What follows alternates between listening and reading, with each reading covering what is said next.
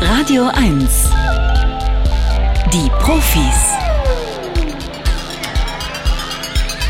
Mit Stefan Karkowski. Schön, dass Sie wieder bei uns sind. Freue mich wirklich immer sehr, auch vor allen Dingen natürlich über Ihre Post an die Profis. Danke dafür.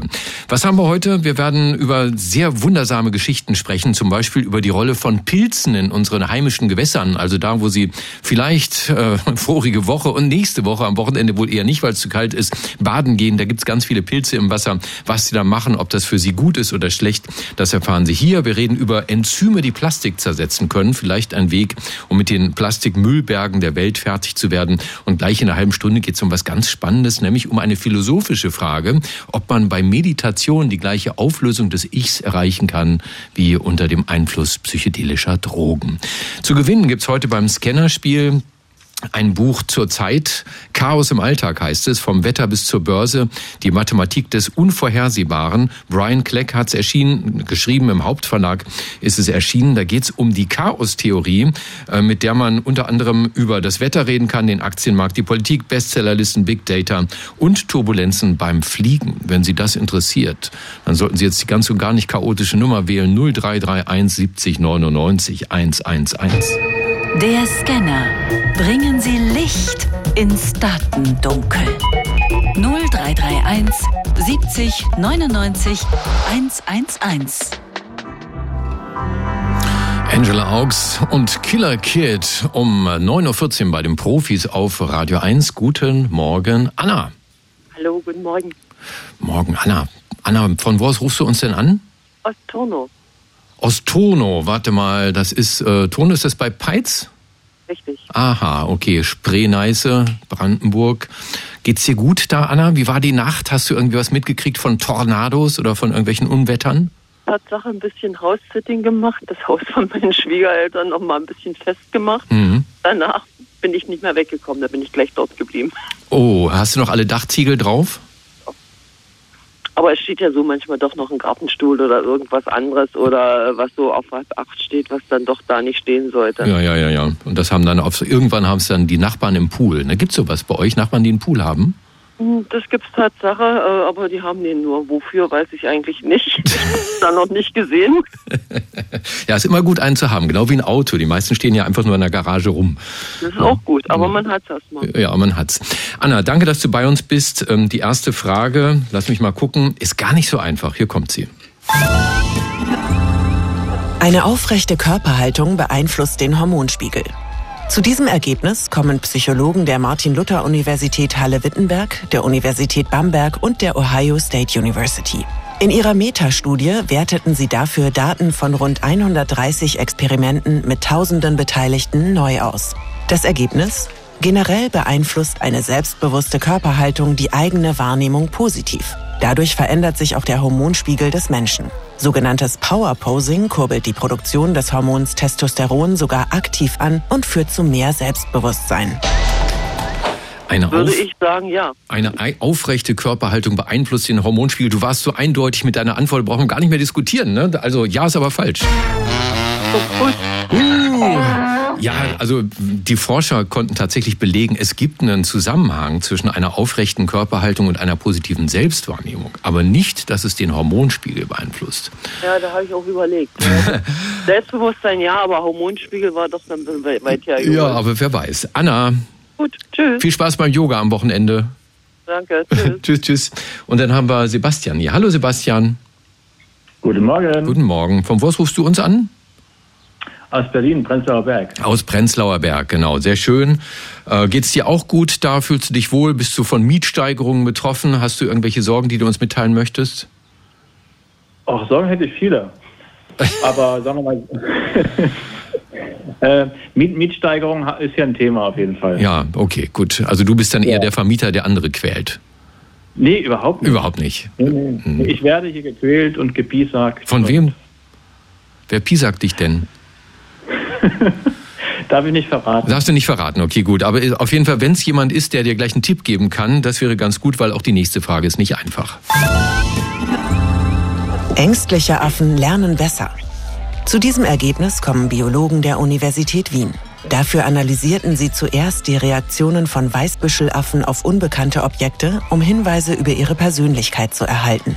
Anschließend bestimmten sie die Lernleistung der verschiedenen Affentypen mit Hilfe von Aufgaben in mehreren Schwierigkeitsgraden. Das Ergebnis? Während die mutigeren Artgenossen dazu tendieren, sich auch ein zweites Mal stressauslösenden Objekten zu nähern, lernen die ängstlichen Affen aus den Fehlern und Beobachtungen der anderen. Mhm. Naja, also ich würde mal denken, prinzipiell würde ich sagen ja, weil Angst echt das ganze Gehirn aktiviert. Aber ich weiß nicht, welche Bereiche. Aber ich würde trotzdem sagen, ja, das stimmt. Genau, also würde ich auch sagen, Angst ist ja immer etwas, was uns, was uns helfen kann, Gefahren richtig einzuschätzen. Aber dass äh, Affen dabei besser lernen, das stimmt nicht. Ja, die Forscher haben in dem Untersuchungsaufbau festgestellt, dass mutigere und entdeckungsfreudigere Persönlichkeiten unter den Affen schneller lernen. Zum Beispiel, die mussten den Unterschied zwischen zwei Objekten lernen, eins davon mit einer nachfolgenden Belohnung assoziieren und da vermorschen, vermorschen die Futter. Da vermuten die Forscher, dass sowohl die Persönlichkeitsmerkmale als auch das soziale Umfeld die individuellen, die kognitiven Fähigkeiten der Weißbüscheläffchen bedingen. Sebastian war trotzdem schön mit dir. Gruß an Prenzlauer Berg. Danke. Tschüss. Mach's gut. Ciao, ciao. So, dann haben wir hier was. Das sieht aus wie ein altdeutscher Name. Heinfried, ist das richtig? Das ist korrekt, ja. Heinfried, das, du warst wahrscheinlich der Einzige in der Klasse, oder? Ja, das ist so, ja. naja, aber hatte ja immerhin das, das Frieden im Namen und das ist ja das, was wir genau. uns derzeit am dringendsten wünschen, ne? Ist wohl eine Kombination aus Heinrich und Friedrich. Genau. Heinfried, wenn ich die anderen schon gefragt habe, von wo aus rufst du an? Aus Twistring in Niedersachsen. Aus Niedersachsen, aus meiner, meiner alten Heimat, sehr schön. Aber dann hast du ja wahrscheinlich ein bisschen mehr mitgekriegt vom Sturm, von den Tornados, als wir hier in Berlin und Brandenburg, oder? Ja, bei uns war es schon am Donnerstag, äh, aber als, als es ging. Mhm. Im Welch Umland sind schon einige Bäume wieder umgeknickt. Ja. Welch, welcher Gegend ist das denn deiner Sprache nach? Ist eher im Norden von Niedersachsen? Das ist äh, ja Landkreis Diepholz, mhm. südlich 30 Kilometer südlich von Bremen. Ah, ja. 30 Kilometer. Guck an. Heinfried, auch die dritte Frage ist nicht leicht, aber nach der gäbe es dann schon das Buch. Hier kommt sie. Heftige Küstenstürme schützen Sandstrände vor Materialverlust. Das bestätigen Meereswissenschaftler der University of Plymouth. Dafür untersuchten sie mit Hilfe von Lasermessungen Tiefwasserbereiche von sandigen Küstenabschnitten in Australien, Mexiko und Großbritannien vor und nach Sturmereignissen. Die Auswertung ergab, 100.000 Kubikmeter Sand gelangen durch die Mobilisation des Unterwasserbereichs bei Stürmen in das Strandsystem. Dadurch wird der unwetterbedingte Materialverlust an Stränden und Dünen direkt wieder ausgeglichen. Mhm, also 100.000 Kubikmeter Sand kommen so von unten quasi an die Küste ran. Oben wird was abgetragen, aber unten kommt umso mehr dazu. Hm. Oh, bei, äh, bei, bei heftigen, bei richtig heftigen Küstenstürmen, denen wir einen Namen geben könnten, sowas wie Xantippe, die halb Sylt verwüstet oder sowas. Eigentlich äh, ist ja das, denkt man ja das Gegenteil ist der Fall, wenn man die Strandbereiche, aber im unteren Bereich. Also ich sag mal nein. Äh, du sagst, dass die heftigen Küstenstürme Sandstrände nicht schützen. Genau. Du sagst das genau und auch das ist falsch. haben wir lange nicht mehr gehabt, aber ich, wir haben eine, eine, neue Kollegin hier, die ich hier im Team begrüßen darf. Susanne ist unsere neue Redakteurin.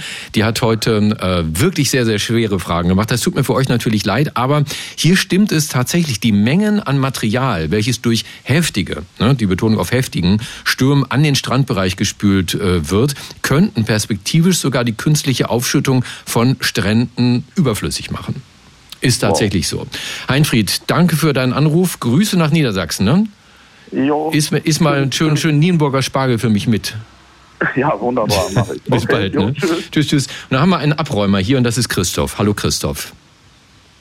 Einen schönen guten Morgen. Ich bin da total perplex. Ja, weil das Fiese an diesem Spiel ist nämlich, dass jemand, der gar nichts gemacht hat, kein Risiko eingesetzt, trotzdem gewinnt. Das bist du, Christoph.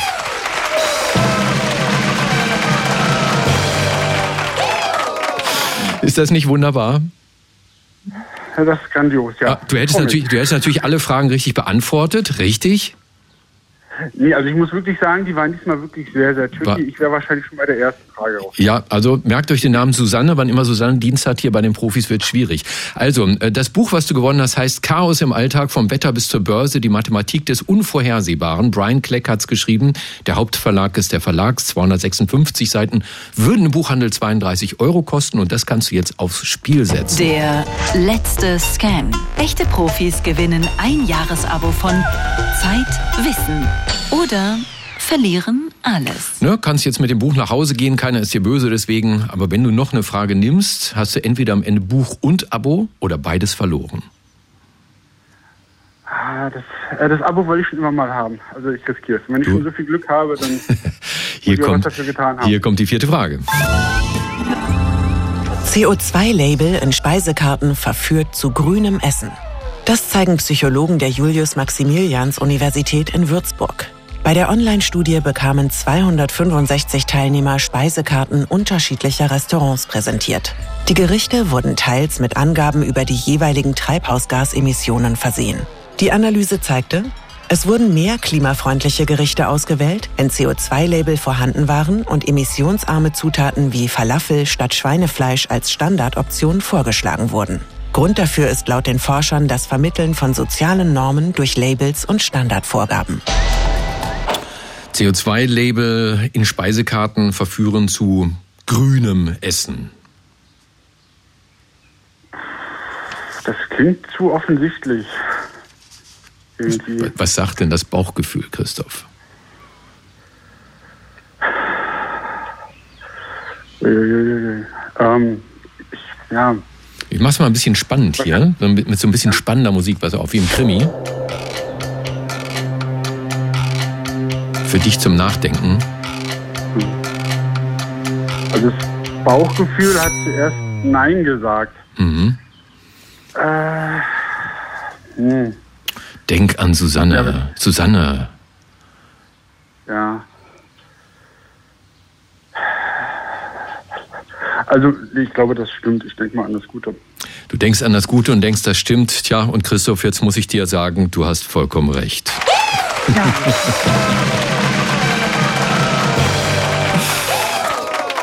das war spannend. Ja, es ist wirklich so. Diese Erkenntnis, dass CO2-Label zu grünem Essen verführen, zeigt nach Ansicht der Experten auch die Bereitschaft, ähm, die Problematik der Klimakrise in kleineren Alltagsentscheidungen zu berücksichtigen. Aber dafür müssen wir natürlich erstmal die Wahl haben. Und wenn das auf der Speisekarte so draufsteht, können wir alle sagen, okay, dann lieber doch das, was weniger CO2 verbraucht. Christoph, herzlichen Glückwunsch.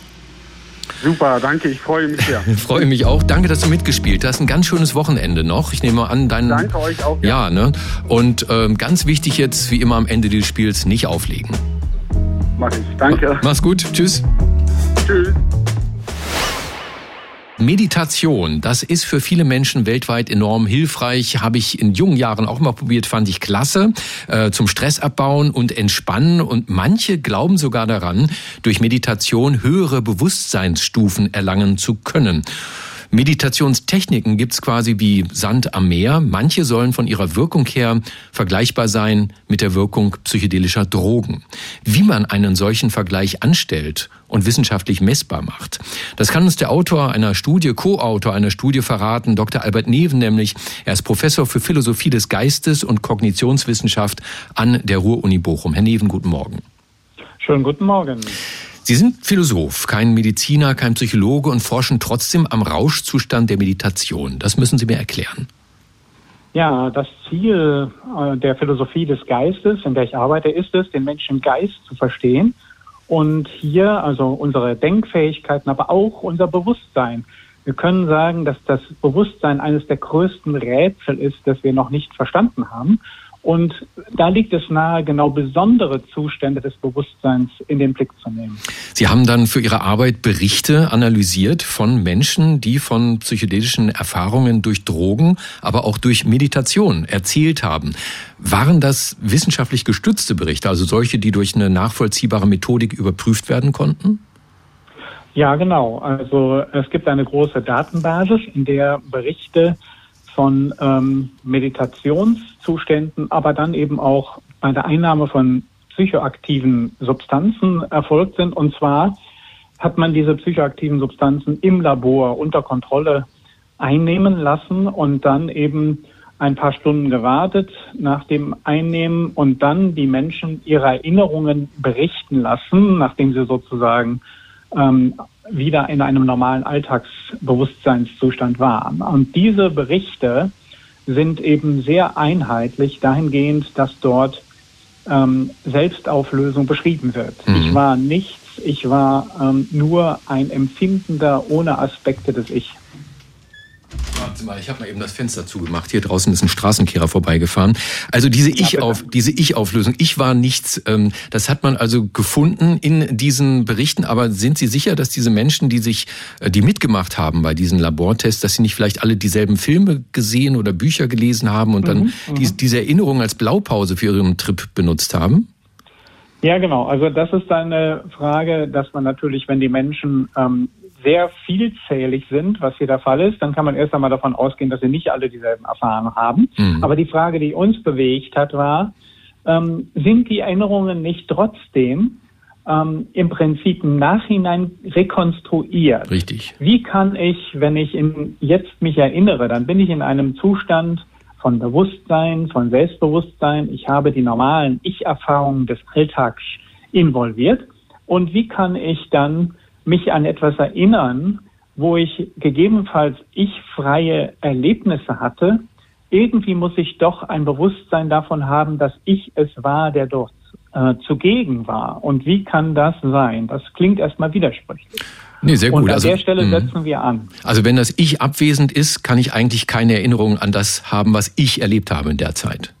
Mhm.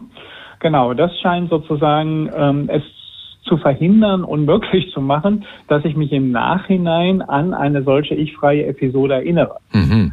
Wir haben aber nachgewiesen äh, durch Zusammenstellung verschiedener Evidenzen, dass das nicht widersprüchlich ist. Was für Evidenzen sind das? Ja, also wir haben sozusagen einerseits ein ähm, Modell vom Gedächtnis ähm, entwickelt, hier in einer Bochumer Forschungsgruppe, bei dem wir den konstruktiven Aspekt des Gedächtnisses ganz besonders beleuchten. Und äh, Herr Millier und ich, mein Co-Autor, wir haben ähm, die Ich-Facetten hervorgehoben. Wir können also zeigen, dass es sehr plausibel ist, dass es ich-freie Zustände gibt in Meditation und bei Einnahme psychoaktiver Substanzen, die dann erst im Nachhinein durch Ich-Aspekte aufgeladen werden. Der Erinnerungsprozess fügt eine Meinigkeit der Erinnerung, aber auch ein selbst involviert sein, dass ich es bin, der da drin war. Alle die Aspekte des Ich, die werden durch den Erinnerungsprozess hinzugefügt, nehmen aber der ursprünglichen Erinnerungsfacette nicht ihren Inhalt und damit werden die Erinnerungsberichte glaubwürdig. Wow, das ist wirklich spannend. Und Sie haben das bei beiden Gruppen gleichermaßen festgestellt, sowohl bei den, ich nehme mal an, LSD-Schluckern als auch bei den Meditierenden? Also wir haben ja nicht selber Experimente gemacht. Wir mhm. tragen die empirischen Resultate zusammen. Und es ist sehr plausibel. Was wir finden ist, wir finden dieselben Beschreibungen ich auflösender Zustände bei professionellen buddhistischen Meditationen und bei Einnahme von psychoaktiven Substanzen. Und ähm, diese Beschreibungen, die derartig übereinstimmend sind, deuten darauf hin, dass die im selben Zustand sind. Wir finden auch analoge Veränderungen neuronaler Zustände, also der Hirnzustände, mit verschiedenen Methoden gemessen, EEG und fMRT. Wenn man das zusammennimmt, spricht das dafür, dass die in ähnlichen Zuständen sind. Und das Modell erlaubt es, das so zu verstehen, dass es tatsächlich ich-freie Zustände sind und keine nachträgliche Fiktion. Spannende Studie vom Philosophen Dr. Raphael Milliere von der Columbia University New York und Professor Dr. Albert Neven von der Ruhr-Universität Bochum, mit dem haben wir gerade gesprochen. Herr Neven, die Profis auf Radio 1 sagen herzlichen Dank und Ihnen natürlich ein ich-volles Wochenende. Sehr gerne und ich wünsche Ihnen auch alles Gute. Dankeschön. Tschüss. Sollten Sie vorige Woche einen Badeausflug gemacht haben oder planen ihn für nächste Woche, denn an diesem Wochenende wird es wahrscheinlich zu kühl werden an den Badeseen, dann äh, begegnen Ihnen mit ziemlicher Sicherheit im Wasser etliche Pilze. Die schwimmen nämlich in allen Gewässern in großer Menge umher. Was Pilze in unseren Gewässern so treiben, das erforscht Dr. Hans-Peter Grossart. Er ist Professor für Biodiversität und mikrobielle Ökologie an der Universität Potsdam und Forschungsleiter am Leibniz-Institut für Gewässerökologie und Binnenfischerei. Herr Grossart, guten Morgen. Guten Morgen. Pilze im Wasser, das klingt für mich jetzt erstmal nach einem Alarmsignal. Bitte nicht baden gehen. Nee, da brauchen Sie gar keine Angst zu haben. Pilze sind eigentlich in allen ähm, Habitaten sehr häufig und haben eigentlich positive Funktionen. Sie denken wahrscheinlich immer an Fußpilz. Und Schimmelpilze auch. Kennen. Hm, genau. genau, ja, ja. Ähm, verraten Sie uns noch mal, was genau das ist, aquatische Pilze, also Pilze, die im Wasser leben. Was unterscheidet die von aquatischen Pflanzen wie Algen und Tieren wie Fischen? Ja, Pilze sind sehr ursprüngliche Organismen. Ähm, sie stehen ganz unten am Stammbaum von Eukaryonten, also mehrzellig oder äh, Organismen, die Zellkerne besitzen. Und sie sind im Prinzip zwischen Tieren und Pflanzen angesiedelt. Und ähm, Pilze haben im Prinzip die Funktion, organisches Material umzusetzen. Das heißt, sie können auch auf Oberflächen siedeln, aber sie interagieren mit Pflanzen und auch mit Tieren äh, in verschiedenster Weise. Das heißt, die kauen die ganze Zeit unter Wasser. Alles, was sie so an organischem Material finden, wird erstmal weggemampft. Genau, so kann man das sich vorstellen. Pilze besitzen ähnlich wie wir im Magen Verdauungsenzyme, mit denen sie Polymere, also größere Moleküle zersetzen können und damit auch für andere Organismen zugänglich machen. Stimmt es, dass die aquatischen Pilze auch mikrobielle schwarze Materie genannt werden? Und wenn ja, warum? Ja, sie werden mikrobielle schwarze Materie genannt, weil man eben noch so wenig von ihnen kennt. Also man kennt viele Arten noch nicht und man kennt auch viele ihrer Funktionen noch nicht genau. Ich habe, glaube ich, in einem Papier von Ihnen gelesen, dass 50 Prozent der Kleinstlebewesen in unseren Badeseen Pilze sind. Was ich nicht gefunden habe, ist, worauf bezieht sich diese 50 Prozent? Ist das die Menge der unterschiedlichen Pilze oder ist das, äh, ist das die Biomasse? Ja, das bezieht sich auf die Biomasse. Mhm. Also Pilze können eben auch ähm, eine große Biomasse ausmachen und sie dienen eben auch als Futter für andere Organismen, zum Beispiel für das Zooplankton, die kleinen Tiere, die Pilze ingestieren und dann auch wiederum ähm, davon wachsen können. Wie forschen Sie denn eigentlich an diesen Pilzen? Die sind ja nicht besonders groß, ne? Ja, das ist so ähnlich wie bei den Bakterien. Die sieht man mit den bloßen Augen meistens nicht. Und daher brauchen wir natürlich spezielle Instrumente wie Mikroskope. Wir müssen sie häufig auch anfärben mit Fluoreszenzfarbstoffen, damit wir sie überhaupt detektieren können. Und ein großes Problem ist immer noch, die Biomasse tatsächlich genau zu bestimmen. Ähm, man kann das bei höheren Pilzen mit Ergosterol machen. Ähm, das ist im Prinzip ähm, ein Bestandteil, den die höheren Pilze besitzen, die aber die einzelligen und ursprünglichen Pilze nicht haben. Daher müssen wir müssen wir dann andere äh, Methoden anwenden, um sie überhaupt äh, detektieren und quantifizieren zu können. Welche Rolle spielen Pilze für das ökologische Gleichgewicht der Binnengewässer? Ja, Pilze haben ähnliche Funktionen wie Bakterien. Ähm, wir haben vorhin schon gesagt, sie zersetzen organisches Material, also alles ähm, an Biomasse, was im Gewässer akkumuliert wird, durch Pilze umgesetzt.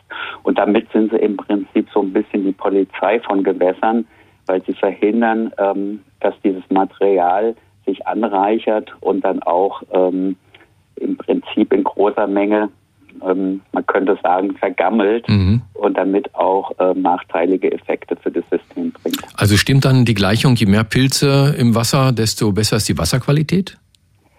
Ähm, das kann man natürlich generell nicht sagen. Es gibt ja unterschiedliche Pilze. Ähm, sie haben das sicherlich auch schon gehört. Es gibt pathogene Pilze ähm, die auch Organismen befallen, parasitieren. Aber im Grunde genommen ist die Mehrzahl der Pilze, das ähnlich wie bei den Bakterien, positiv zu sehen, dass sie diese organische Biomasse wieder umwandeln in essbare Substanzen. Sie produzieren auch wichtige Fettsäuren, die von Tieren benötigt werden. In dem Sinne sind sie die Grundlage für viele Nahrungsnetze in Gewässern. Also wenn Sie mal einen Pilz finden beim Baden, was unwahrscheinlich ist, weil die so klein sind, dass man sie nicht sehen kann, seien Sie nett zu ihm. Wir brauchen die Pilze noch.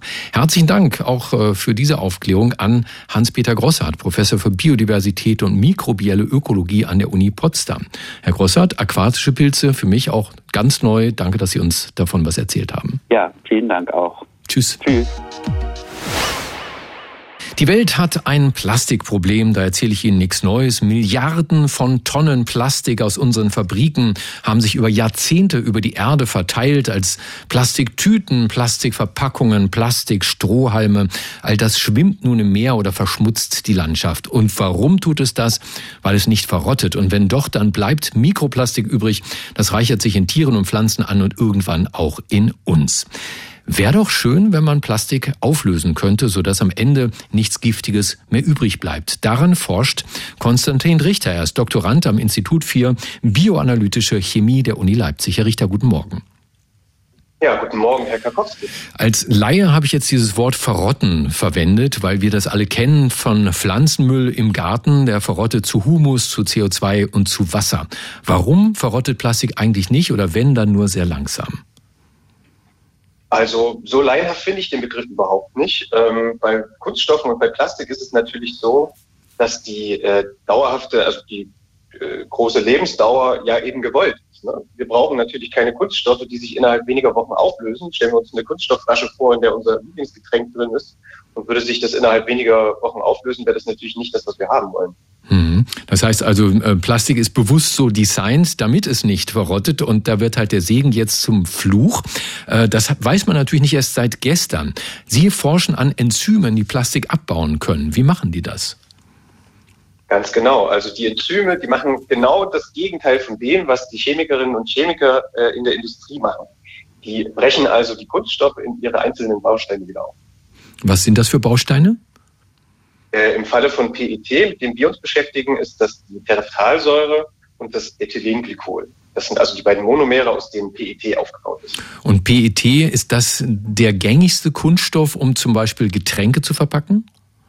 Genau, das ist so die Hauptanwendung, äh, um Getränke zu verpacken. Diese transparenten Kunststoffflaschen, die man im Supermarkt kaufen kann, oder aber auch so Obstschalen, wo man Weintrauben drin kaufen kann oder Nektarinen.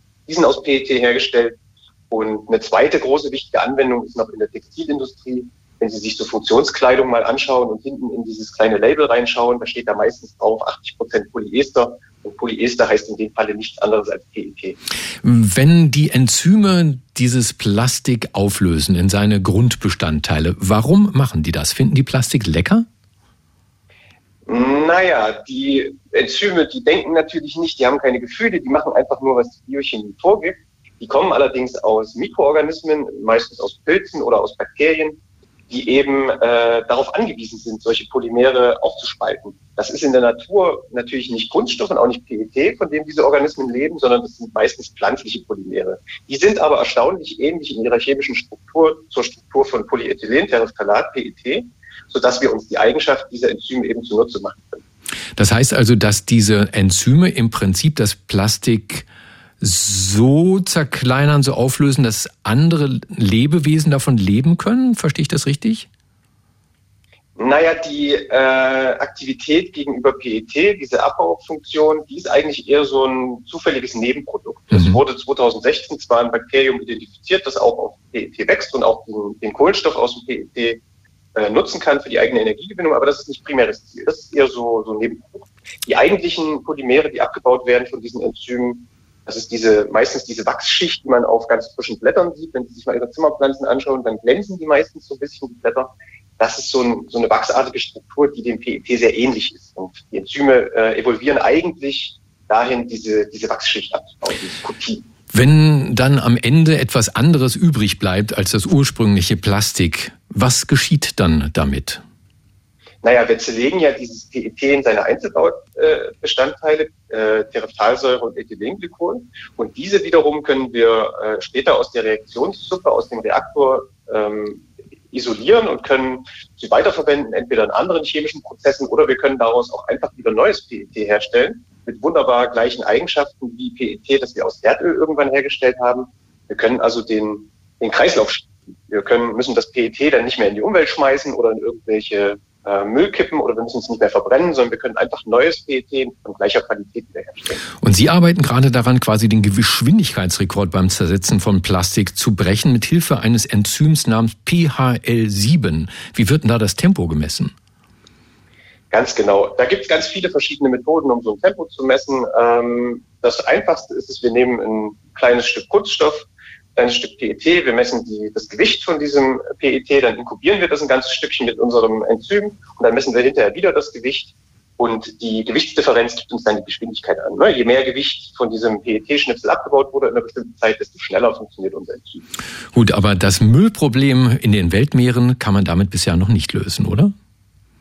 Naja, das Müllproblem in den Weltmeeren und in der Umwelt äh, ist natürlich ganz vielschichtig. Das erste Problem ist erstmal unser Umgang als Menschheit mit dem Müll. Wir müssen aufhören, unseren Müll einfach zu verklappen. Wir müssen anfangen, bewusster mit dem Müll umzugehen und ihn zu sammeln. Und äh, der enzymatische Abbau von PET ist natürlich nur ein ganz, ganz kleiner, äh, ganz, ganz kleines Puzzlestückchen in diesem Prozess. Und an diesem Puzzlestückchen, dem enzymatischen Abbau von PET, forscht der Doktorand am Institut für bioanalytische Chemie der Uni Leipzig, Konstantin Richter. Herr Richter, danke, dass Sie bei uns waren. Herzlichen Dank, Herr Karkowski, und vielen, vielen Dank für die Aufmerksamkeit und für das Interesse. Schönes Wochenende. Kann man auf dem Mond Kartoffeln anbauen? Das ist ja eine große Frage, die irgendwann mal gestellt werden sollte, weil es, es gibt ja tatsächlich immer wieder Planungen, auf dem Mond auch Siedlungen anzulegen. Und es wäre ja dann sehr aufwendig, alles immer mit einer Rakete hin und her zu schießen, auch der Treibstoffverbrauch und so weiter und so weiter. Also die Frage ist, ist das Mondgestein, ist der Staub, der auf dem Mond liegt, ist er dazu geeignet, dass Pflanzen in ihm wachsen können? Das ist jetzt erstmals ausprobiert worden äh, mit 12 Gramm Mondstaub, dem sogenannten Regolith haben Forscher der University of Florida in Gainesville versucht, Pflanzen zu züchten. Und was daraus geworden ist, das erzählt uns ein Forscher, der sich für die kleinen Dinge des Lebens immer sehr interessiert. Er ist Mitglied des Komitees des IG Nobelpreises für kuriose wissenschaftliche Forschungen, Vorsitzender der Deutschen Dracula-Gesellschaft und der bekannteste Kriminalbiologe der Welt. Dr. Marc Benecke, live auf Radio 1, die Profis. Äh, Houston, bitte kommen, Houston, bitte kommen. Ja, hier ist leider völlige Stille hier oben. Keine, keine Schallwellen können übertragen werden. Major Tom ist in Einsamkeit. Major Tom ist in Einsamkeit. Major Tom wird jetzt ein Gärtner. Ne? Das ist ja komisch. Wir, haben, wir kennen das ja aus diesem Film Der Marsianer mit, wer war das? Mark Wahlberg? Oder ich glaube ja, ne? Marky Mark Wahlberg. Ich meine, ne, oder? Der da oben irgendwie so versuchte, äh, was zu züchten. Jetzt also auf dem Mond, ähm, 12 Gramm Mondstaub, mal ehrlich, äh, lohnt sich das überhaupt? Was kann man denn darauf züchten? Ja, die haben darauf ähm, die Ackerschmalwand gezüchtet, eine schöne kleine Schaumkresse, die als einer der Modellorganismen gilt. Also es gibt ja so bestimmte ähm, Organismen, die man besonders gut kennt, genetisch und wo teilweise sogar jede einzelne Zelle bekannt ist, wie beim kleinen Fadenwurm Cenorhabditis elegans. Und da gibt's so, sagen wir mal so sechs, sieben Organismen, die besonders gut bekannt sind. Dazu zählt jetzt diese kleine Schaumkresse Arabidopsis. Und dann hat die Kollegin, ich höre übrigens deutsch klingende Namen, Annalisa Paul und Robert Ferrell heißen die zwei, die die Studie mitgemacht haben.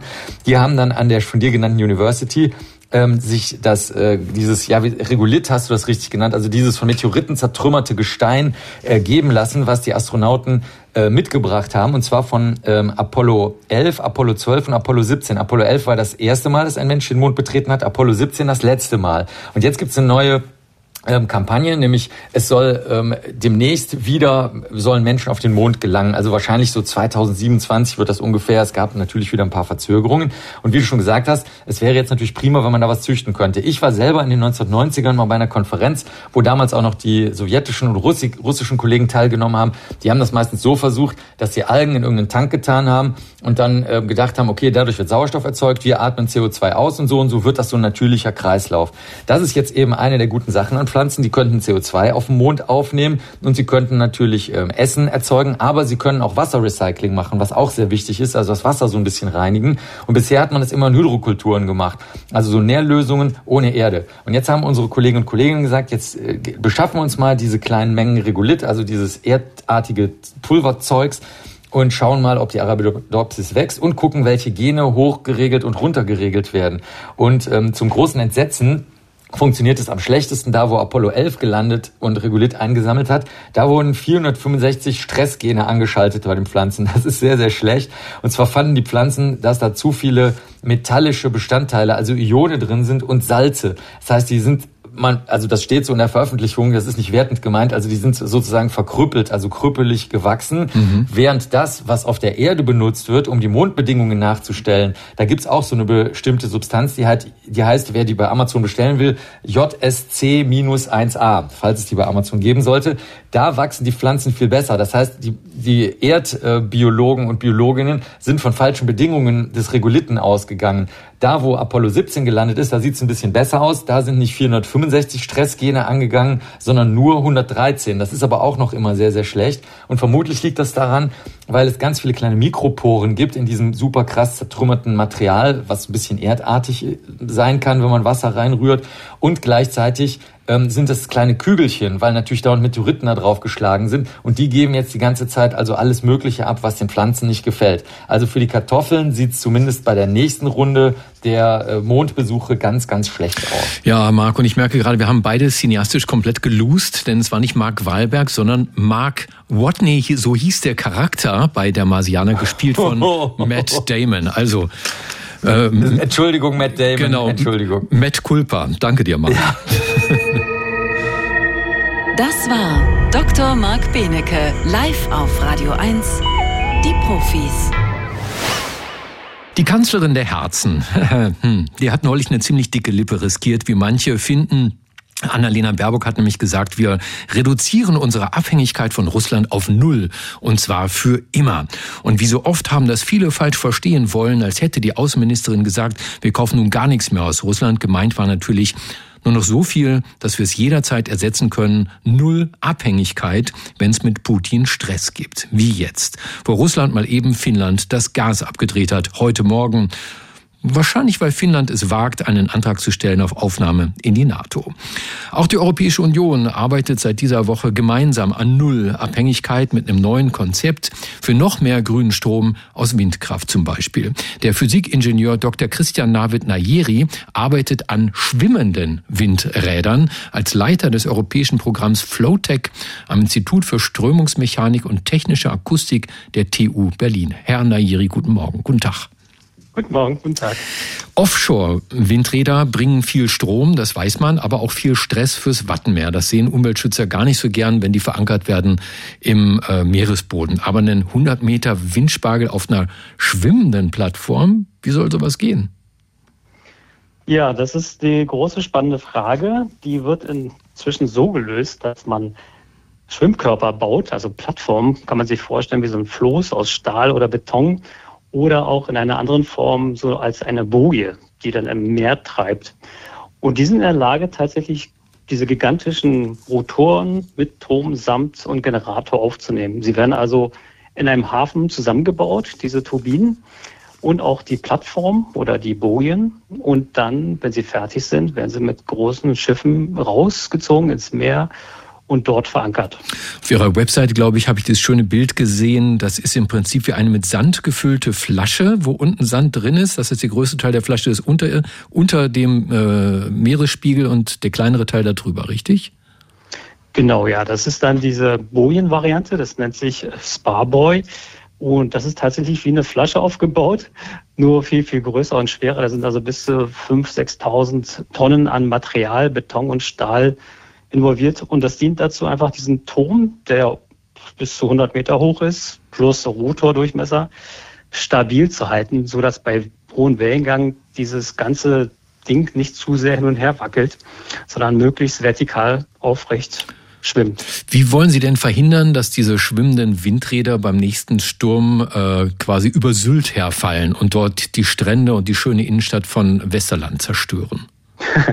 ja, sie treiben jetzt nicht frei herum wie so ein Korken, sondern sie sind verankert mit dem Meeresboden. Ne? Das ist äh, zurzeit wird es gemacht mit Hilfe von Halteleien. Das kann Kunststoffleien sein, das kann auch Ketten sein, kilometerlang und äh, tonnenschwer. Das, hm. Da muss, also ohne Verankerung geht es nicht. Naja, und als jemand, der natürlich umweltbewusst denkt, frage ich, ist das denn so viel besser als einfach so eine ähm, äh, einen, einen riesigen Spargel tatsächlich im Meeresboden zu verankern, weil das war ja das Problem, wo die Schützer des Wattenmeers gesagt haben, das geht eigentlich nicht. Ja, ähm, das Problem am Wattenmeer ist ja, dass ähm, wir sind da sehr küstennah und wir können da überhaupt noch bis zum Meeresboden rankommen, technisch gesehen. Ähm, wenn man von schwimmenden Windkraftanlagen spricht, dann spricht man auch von Tiefen mindestens 60 Metern mehr. Das heißt, äh, da wird es schon technisch einfach schwierig, so eine große Struktur zu bauen, die, die man in den Meeresboden reinrammt. Ja, das ist also so bei schwimmenden Windkraftanlagen ist ja genau die Absicht, wegzukommen von der Küste. Mhm äh, um halt die großen Windenergiepotenziale der Tiefsee, der Hohen See auszunutzen. Es ist nämlich so, dass 80 Prozent der Windenergie steckt in dieser, in, in der tiefen See. Also auf dem, auf dem hohen See. Und deswegen ist es wichtig, dass wir wegkommen von der Küstennähe mhm. und dann können wir ganz viel Energie aus dem Wind ernten. Ähm, probieren Sie das eigentlich vor Ort aus, so Learning by Doing, oder muss der Computer jetzt erstmal so tun, als ob? Das geht natürlich heutzutage alles erstmal über Computer. Ne, da gibt es Simulationssoftware in unserem Projekt Flowtech. Hier sind wir auch in der TU dafür verantwortlich, so eine Software zu entwickeln. Und damit man die Anlagen möglichst gut vorher untersuchen kann, da gibt es ja komplexe Interaktionen zwischen Wellen, Wind und Struktur und diese Ankerleinen oder Halteleinen. Und das wird erstmal alles im Computer simuliert. Und dann gibt es auch ein paar Teilversuche im kleinen Maßstab in Wellenbecken, wo man dann untersucht, wie interagiert so eine Plattform im kleinen Maßstab mit den Wellen. Und man hat mal auch kleine Turbinen, Demonstratoren, die man baut. Und da geht es also Schritt für Schritt vom Computer über Demonstrator zu Pilotprojekt und irgendwann zum kommerziellen Produkt. Und Sie sagen, theoretisch geht das jetzt schon? Es geht nicht nur theoretisch, sondern es gibt auch schon Windparks, die schwimmen. Äh, seit 2017 gibt es den ersten äh, Windpark in der Nähe von Schottland mit fünf Turbinen. Die haben auch schon Wellen von 19 Meter Höhe überstanden. Das heißt, die Vorhersagen waren schon ganz gut. Aber das ist halt noch eine unreife Technologie. Das heißt, es ist noch nicht kommerziell, äh, also nicht wirtschaftlich. Da wird einfach sehr viel auf Sicherheit gebaut. Man muss erstmal Erfahrung sammeln. Man hat ganz viele Sicherheitsfaktoren eingebaut. Und wir wollen dazu beitragen, dass in wenigen Jahren diese, diese Technologie der schwimmenden Windenergieerzeugung auch kommerziell wirtschaftlich tragfähig wird. Wie kommt denn der Strom von diesen schwimmenden Inseln zurück aufs Land? Denn da muss er ja hin. Ja, das ist äh, in der Tat auch eine weitere Herausforderung. Da braucht man natürlich auch kilometerlange Kabel. Und äh, das ist dann eine andere Baustelle, abgesehen von den ganzen anderen schwimmenden technologischen Herausforderungen, braucht man auch noch diese, muss man noch diese elektrischen äh, Herausforderungen bewältigen und gute, stabile Kabel bauen, die auch sehr teuer sind und die dann die schwimmenden Plattformen mit der Küste verbinden. Dann gibt es meistens in so einer Windpark, sagen wir, es besteht aus 10, 20, 30, 40 schwimmenden Anlagen, gibt es so eine zentrale Station und da wird die Energie gesammelt, die elektrische Energie, und die, von da aus wird es dann über ein Kabel an Land geführt. Wunderbar. Die Windenergie der Zukunft erforscht vom Physikingenieur Dr. Christian Navid Nayeri, der an schwimmenden Windrädern arbeitet als Leiter des europäischen Programms Flowtech am Institut für Strömungsmechanik der TU Berlin. Herr Nayeri, wieder was gelernt. Danke dafür und Ihnen ein schönes Wochenende. Ihnen auch. Auf Wiedersehen. Radio 1. Marias Haushaltstipps. Man bekommt keinen Rausch wenn man neben dem Alkoholgenuss von Zeit zu Zeit einige Kaffeebohnen kaut. Radio 1. Die Profis. Mit Stefan Karkowski.